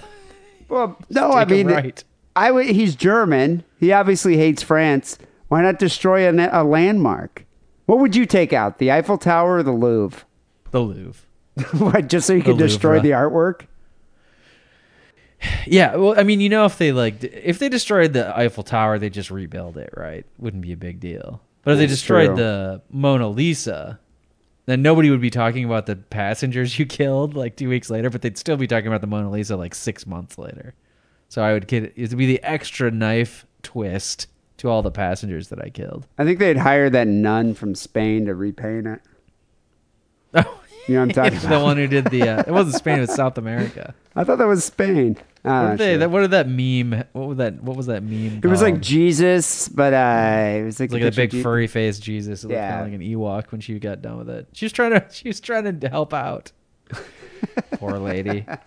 Overest- yeah. That's most of the problems today are caused by overestimations of one's own skills.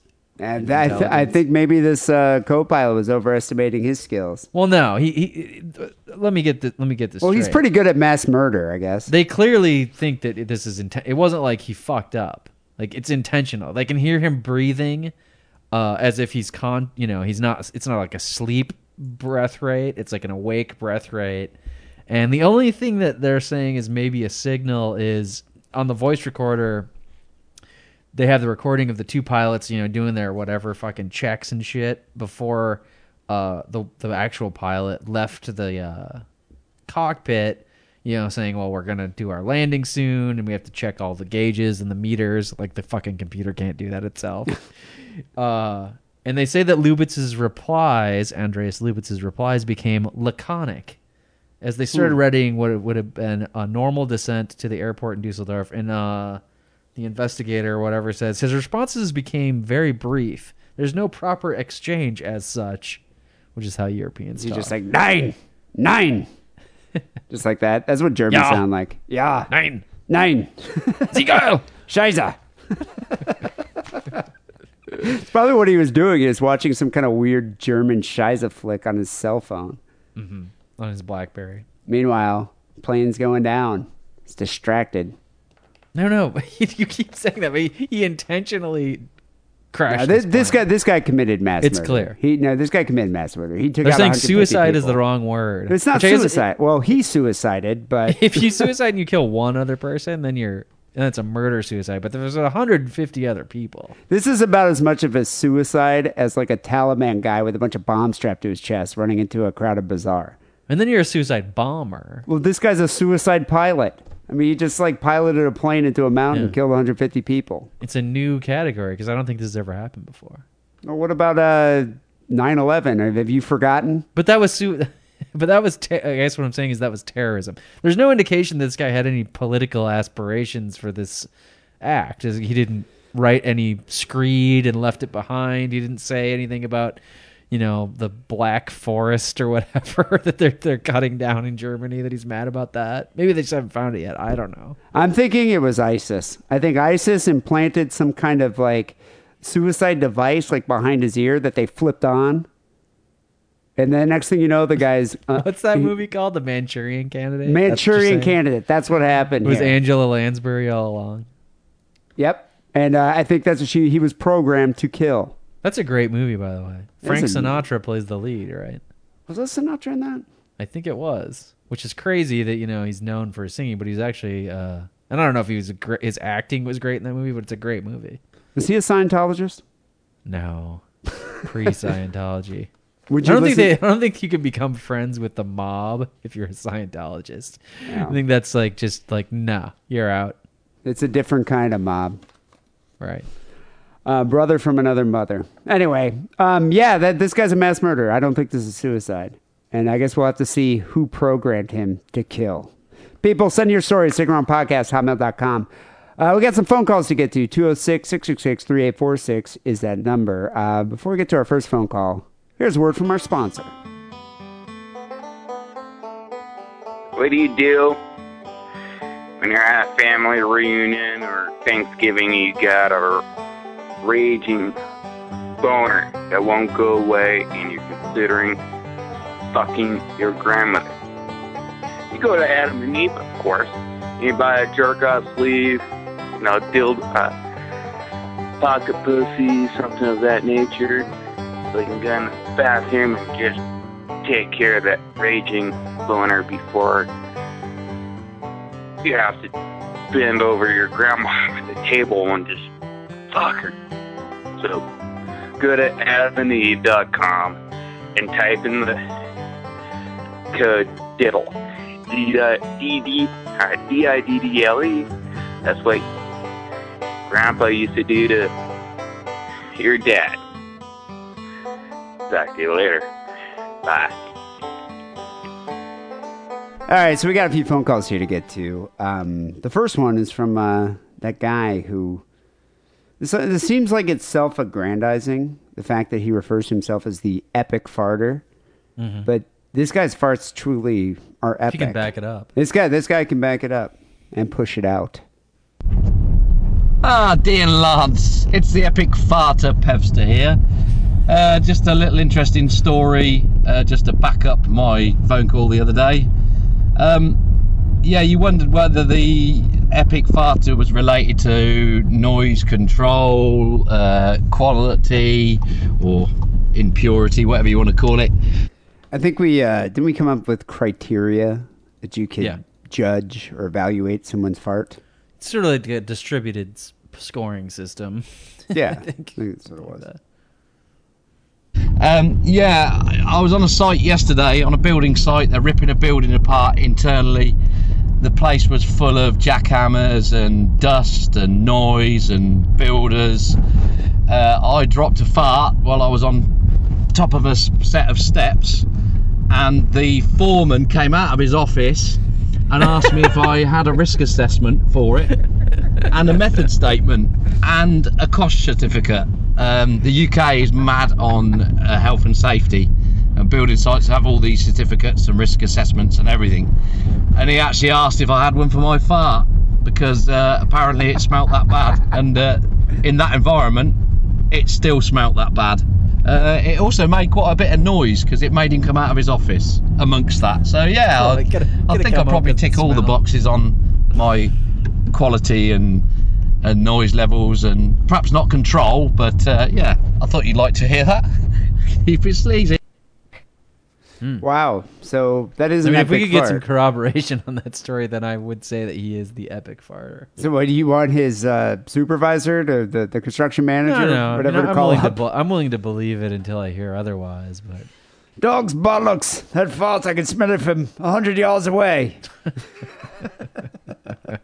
inside Criminy. the, inside the like management trailer. I just love the fact that there's jackhammers, dust, and all sorts of other construction things going on. Yet this guy is in his office, and all of a sudden he heard this dude fart. or smelled. I don't know why you, both you and the epic farter don't understand that he might have just been like, "Oh, fwa, fwa, mate." Somebody tip over one of the outhouses. You know, I, I do envy the construction worker for this Why? for this reason because if when I fart at work, I you know I share an office Oh, with yeah, six right. dudes. I can't just like lean over and just rip a fart. I mean, it's just rude. So what I have to do is I have to like do a crop dust and walk around just kind of crop dust the QA department that sits outside, and then go back to my desk. Right. camouflaging the, the odor, so it's not me. Whereas this guy, you're, you're on a construction site. Who cares? You're outdoors. You're demolishing a building. Just rip it. Rip a fart anytime you want.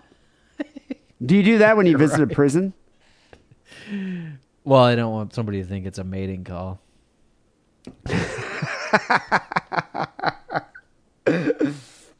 Yeah, it probably No, makes know. sense. it's it's. I was, I was gonna say it's white collar versus blue collar, but if you have like sort of blue collar, like I guess if you work in a kitchen of a re- fancy restaurant, you can you can probably fart back Fart there, on the right? food. Yeah. Um, you have your own office, so do you just rip farts all day? Uh, yeah, but it's even it's actually worse because I do rip farts all day, by the way. but what happens is you fart because you're in your office by yourself. You're just thinking, ah, yes, fortress of solitude. But then immediately uh, somebody walks in with like some document that you need to look at, or they want to like, look at some document "Oh, you have, Jesus and they know it was you.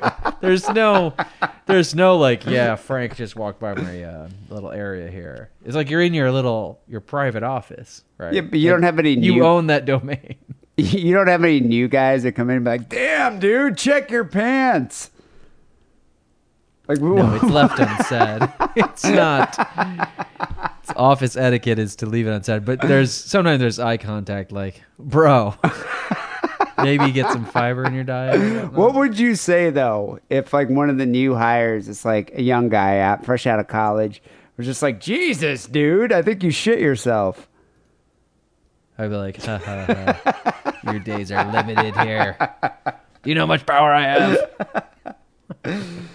Much like a Scientologist. I have worked there for him. like, for like 18 years, which is pretty crazy. That's a long time. Yeah. Long time. All right. Uh, yeah, you are an epic farter. That's been proven. Got another call from a new listener, brand new listener. Hey, Sick and Wrong, new listener here. Um, I was just listening to the new podcast, the one with about penis sizes, and I have to disagree with the the flaccid penis average because, or not disagree. I, I, I don't know. I just surprised. Can you disagree with an average?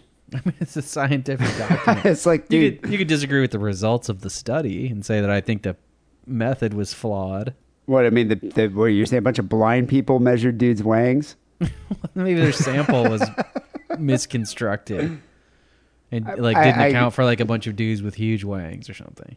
I, I guess you could say that, but I didn't think you could disagree with an average. But hey, me because four, about you know, close to four inches. That's that's like a normal penis size. My flaccid penis is like.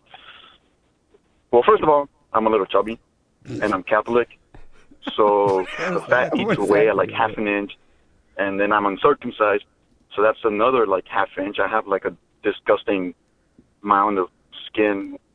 Anyway, my my flaccid penis is about I don't know inch and a half or two, and I, I don't know. It's just disgusting. So anyone who's chubby and Catholic might know my pain. Jesus, Whatever. keep it sick. Keep it wrong. This guy's got issues, man. yeah, is this the guy that was flying the plane, the German plane? I don't. He didn't sound German. Yeah, well, you never know. Um, yeah, that this sucks, dude. You know, it's it's your dick. Nothing you can do about it. So you might as well You just could lose like, some weight. Well, you I mean, can lose some especially weight. Especially if you're just chubby. If you're if you're obese, it's hard to lose weight. But if you're just chubby, I mean, speaking as a chubby dude, Yeah, but this guy obviously it's has annoying, issues but it's about not that it. hard. You know, the the fact of the matter is, I agree with what Wackerle's saying. Lose a little weight, and then as soon as you get a girl, you know, back to your place, it doesn't matter how small your dick is. She's just gonna have to deal with it. Because how many girls freak out and like, ah, I'm out of here. That's the worst penis I've ever seen. That never happens. It's dark. It's dark. They'll be dissatisfied, And then disappointed. they'll You won't leave hear and from them talk again. Shit about you to their girlfriends, but what do and that's care the worst that point? can happen. You got laid. That's that's what you should be concerned about. So yeah, maybe um, lay off those uh, pizza bagels. Is that what uh, chubby Catholic dudes eat? Oh yeah, wait, do Catholic guys have small wangs? Is that like a No, no, a he's thing? saying that th- it says because he, he's uncircumcised. That's that's interesting. I didn't know. Is that a Catholic thing too? They're anti the circumcision. I I guess I don't know enough Catholic dudes that, and I'm not intimate with their penis conditions. Yeah, I guess I don't know. If, I, if we have Catholic listeners, I want to know about that. Are they? Is it a a Catholic law not to circumcise their kids, their children? I don't think I don't, I'm not sure if I'm close friends with a single Catholic dude, which is weird. You know, I right? do know uh, a Catholic guy. My roommate in college was Catholic. I'm gonna call. I'm gonna call him up after this podcast because it's probably about two in the morning in Michigan, and I'm gonna be like, "Hey, dude."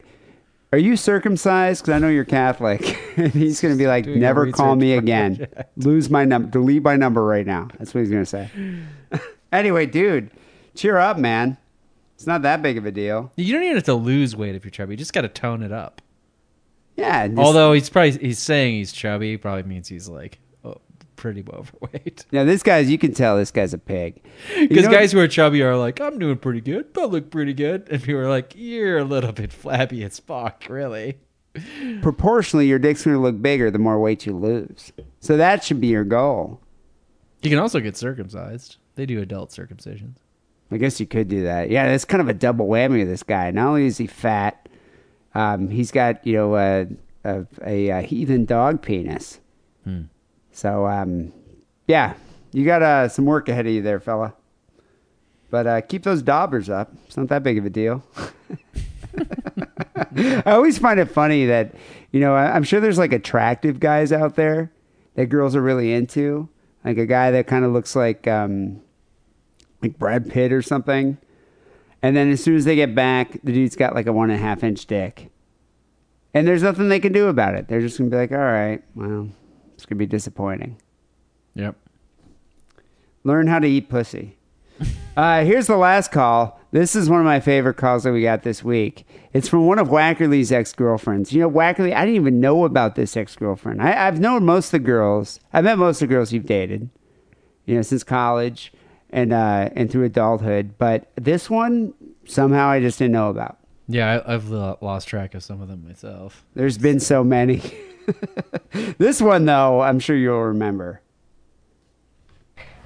How's it going, lads? It's your ex-Mrs. Shona.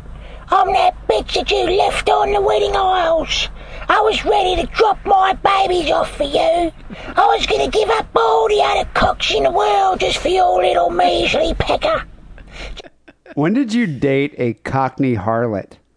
Uh, like I said, sometimes I, Did Jack the Ripper not murder this one? I mean, this. listen to her. you know, I like it when uh, I like it when uh, just a craven whore is just so cock hungry. That's all she cares. all the cocks in the world. That's what she's. Like, Just uh, give me all the cocks in the world. I guess I don't need them for you because I'm in love. Just to throw it in whenever you want and have your way with Shona. Hope you're fucking happy in your new relationship, you cunt. Just remember all the broken hearts that I've felt. Just remember all the pains that I've been through. Just remember sad. your love, Shona. When you're ploughing that skank in there, call your wife. Keep it fucking whatever and fucking whatever, Shona out. Oi, oi, J- wow. Yeah. Shona out. That was Shona. I don't, do you remember dating that one? No, you'd think I remember that voice, but Yeah, she seems. I bet you she's kind of hot. I'm picturing Elizabeth Hurley. Maybe I'm wrong. she did. Uh, yeah, no, now you. Now I remember. she looked exactly like Elizabeth Hurley. That voice is really hot. Yeah. It's really crazy that I mean she never became famous because she was so obsessed with our relationship and making that work that she You know, it's it. Neglected her. her It never career. fails to amaze me how many hearts you broke by getting married. You got married, and there's just this litany, just this string of women out there with just broken hearts. That's what happens. Yeah, that's what happens. Right there. Next thing you know, they're going to be flying planes into the Eiffel Tower. Uh, people call Sick Wrong Hotline 206 666 3846. Real quick, one email we got for the Sick Wrong Podcast at hotmail.com uh, came in from Jackie. She says, Hi, Dee and Lance. Even though I'm the same age as you, I am new to podcasts. and up to now have only listened to movie reviews. Then I found you. And because each episode is the same length as my walk to work, you have an hour and a half walk to work. Where do you live? Jesus. At the bottom of a canyon. Kathmandu. I, I, this is just weird. Are you walking through the mountain to get to work? She says, I listen and I laugh like an insane person on the way, which means I always get to work in a good mood. That's disturbing. I was going to write to you to thank you for that. However, I listened to one of your archived episodes and I'm now blaming you for me being completely traumatized and not being able to sleep. I think the episode was from June 2014. And Dee was talking about going to a meme themed party. I had heard of Goatse. I've seen Tub Girl. I had no idea what Lemon Party was, but I thought it'd be funny to look at. So I did, and yes, it was funny. But the website I found had this innocent little link to another shock meme. I thought, how bad could it be? So I clicked on it. It was a video. Famous last words. It was a video of a man in a jar. I was so busy wondering what the hell was wrong with the skin on his legs, it took me a while to, to twig what had happened. Oh my God, seriously, what's wrong with people? How much damage do you do? Do you go to the hospital? I keep seeing that jar lid fall when I try to sleep. Apart from that, thanks for making my walks more interesting. It's nice to know there's someone out there as sick and wrong as I am, Jackie. Yeah, one guy, one jar. Well, I forgot about I'm that quite familiar with that one. I haven't seen that one in years. I forgot about that one.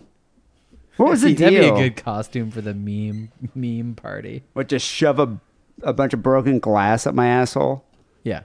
Yeah, that would be That's right. nice. Punctured colon. Hey, party. Um, what was the deal with that? The dude just like shoved a mason jar up his ass, right? And it broke? Yeah, I guess. Yeah, I, Fame. Quest for fame. yeah. that- You know, maybe that's one way to get a viral video. I'm trying always, you know, I'm always attempting to uh, make a video to go viral to promote the show. Maybe all I need to do is shove a uh, broke or a bottle, a mason jar up my asshole. Well, it's been done. You can't do that. All right. What if I stick a hairless cat inside the jar?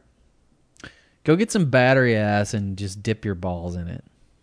Did I say battery ass? Battery acid. Battery acid. Did you see? Uh, did you see that video of the guy who claimed to be vaping his friend's semen? I did not see that. one. I don't really go in the circles where all this shit appears anymore. I'm kind of uh I'm on, I wouldn't say I'm above it, but I'm I'm just in a different space in my life now. You know, I feel like I've. Oftentimes, I still feel like I'm a I'm a very immature man. I remember my father said I'm very immature for my age. Really? Um, yeah, maybe because he listens to this podcast. And, and you know, back at the back back then, I used to, you know, enjoy sending links to my friends, uh, discussing images, videos, and and whatnot. But you know, I haven't done it as much lately. I feel like I am maturing now. It's good. it's a real breakthrough. When's the last time I sent you a picture of like a diseased vagina or a blue waffle or something? It's been a long time. It's been a while, you know. So maybe I am getting older. Maybe I am acting like a forty-year-old. Thank you, Jackie, for helping me mature. Uh, people can email the show, sickandwrongpodcast.com. iTunes, subscribe, rate, comment, listen to the show on iTunes. That sounded very authoritative, uh, but it's a good place to go. You you rate, you can comment. We appreciate it. Boost visibility for the show. We gain more listeners, and uh, yeah, eventually it will um, it will it, by doing that it'll make us popular enough where we won't have to sell our souls to the Church of Scientology. Uh, we also have a lot of action on the Sick Wrong Facebook page. I'm really trying to revive that page. So you can go follow us at facebook.com slash Sick and Wrong Podcast. And also for limited time only, I got a D's Bargain Basement Special going on with t-shirts. You buy a t-shirt right D's now. T-shirt emporium. You buy a t-shirt right now at Crazy D's T-shirt Emporium. I will not only give you a t-shirt, I will throw in four stickers and a signed print, a print of Wackerle and myself wearing sweaters from hmm. Sears. So uh, go to sickandwrongpodcast.com slash store, buy a t-shirt, and you'll get a print with a couple stickers. Wrong Song of the Week was sent in from Buddy on the uh, Wrong Facebook page. Uh, Buddy says, Song of the Week, Ketchup on My Hot Dog by the Section 8 Mob. Uh oh. I don't like the sound of this. I've actually forgot about this song. It's been years since I've heard it. I listened to the whole thing twice the other day. Um, he goes, I don't know how to send this to you guys. It's on YouTube. Enjoy, fellas. Buddy from Australia, big fan. So the song's about having uh, sex with your lady on the rag. My favorite line from it, though, is I got the fever for the flavor of some plasma. it's a great song. Section 8 Mob. You know what's funny is I did a search to try to figure out what happened to these guys. Like, you know, where, where's Section 8 Mob these days? What happened I mean, they're probably all just millionaires now, right? Dude, there's not even a. Wikipedia page for this band. Wow. Yeah. So uh, the song is called Ketchup on My Hot Dog by the Section 8 Mob. Thank you, buddy, for sending that in. People, we'll be back next week with episode 477. Till then, take it sleazy. Good night.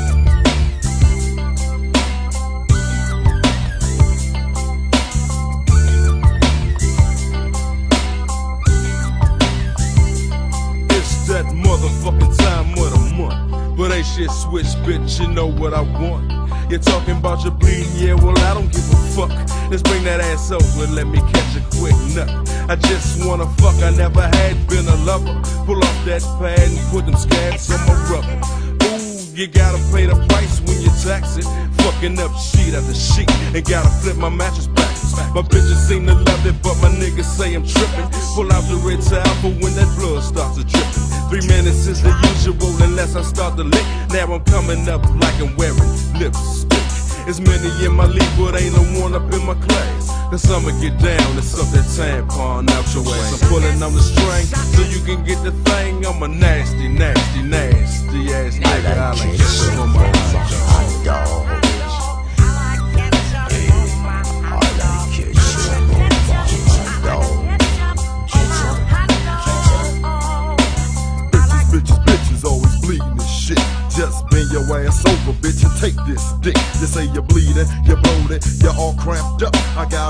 full of mine all and ready fuck.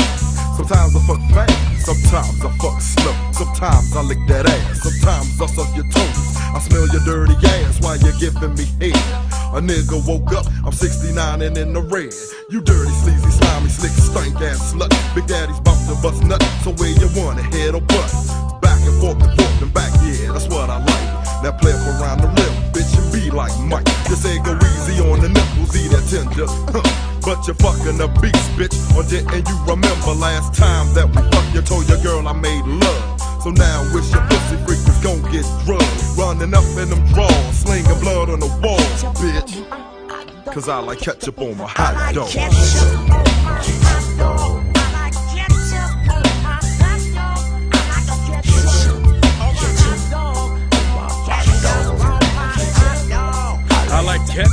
My dogs between them buns. I hits her from the back so I can see the blood run. Drip, drop, drip, nah, you can't control the flow. I pulls out the pipe so I can let the fluid go. Staining up the rug and it's seeping through the hardwood. All up in that ass is smelling bad, but it's feeling good. Gotta get the soap, wash rag and water ready. Black towel on the floor, legs up, rubber on stroke steady.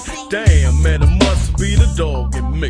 But I tell you, I done seen more blood than a surgery. Ready made scalpel for the stabbing. Tylenol 3 for the hoops, yeah, she cramping. I'm humping good, she's humping back, but I can outlast her. I think I got the fever for the flavor of some plasma. But sucking on the lollipop won't get your tongue as red.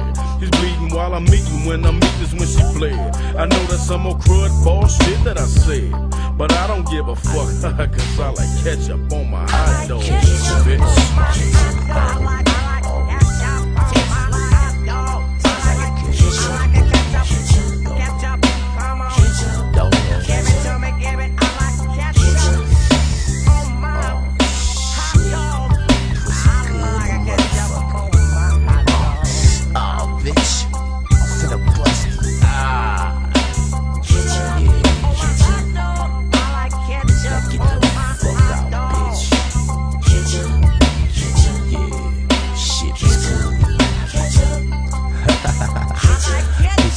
get the fuck out of here before I pass you to the rest of the section. Lance, you can uh, listen up real sharp. Here it comes. You ready? Here it comes. Fuck you! Lick my balls!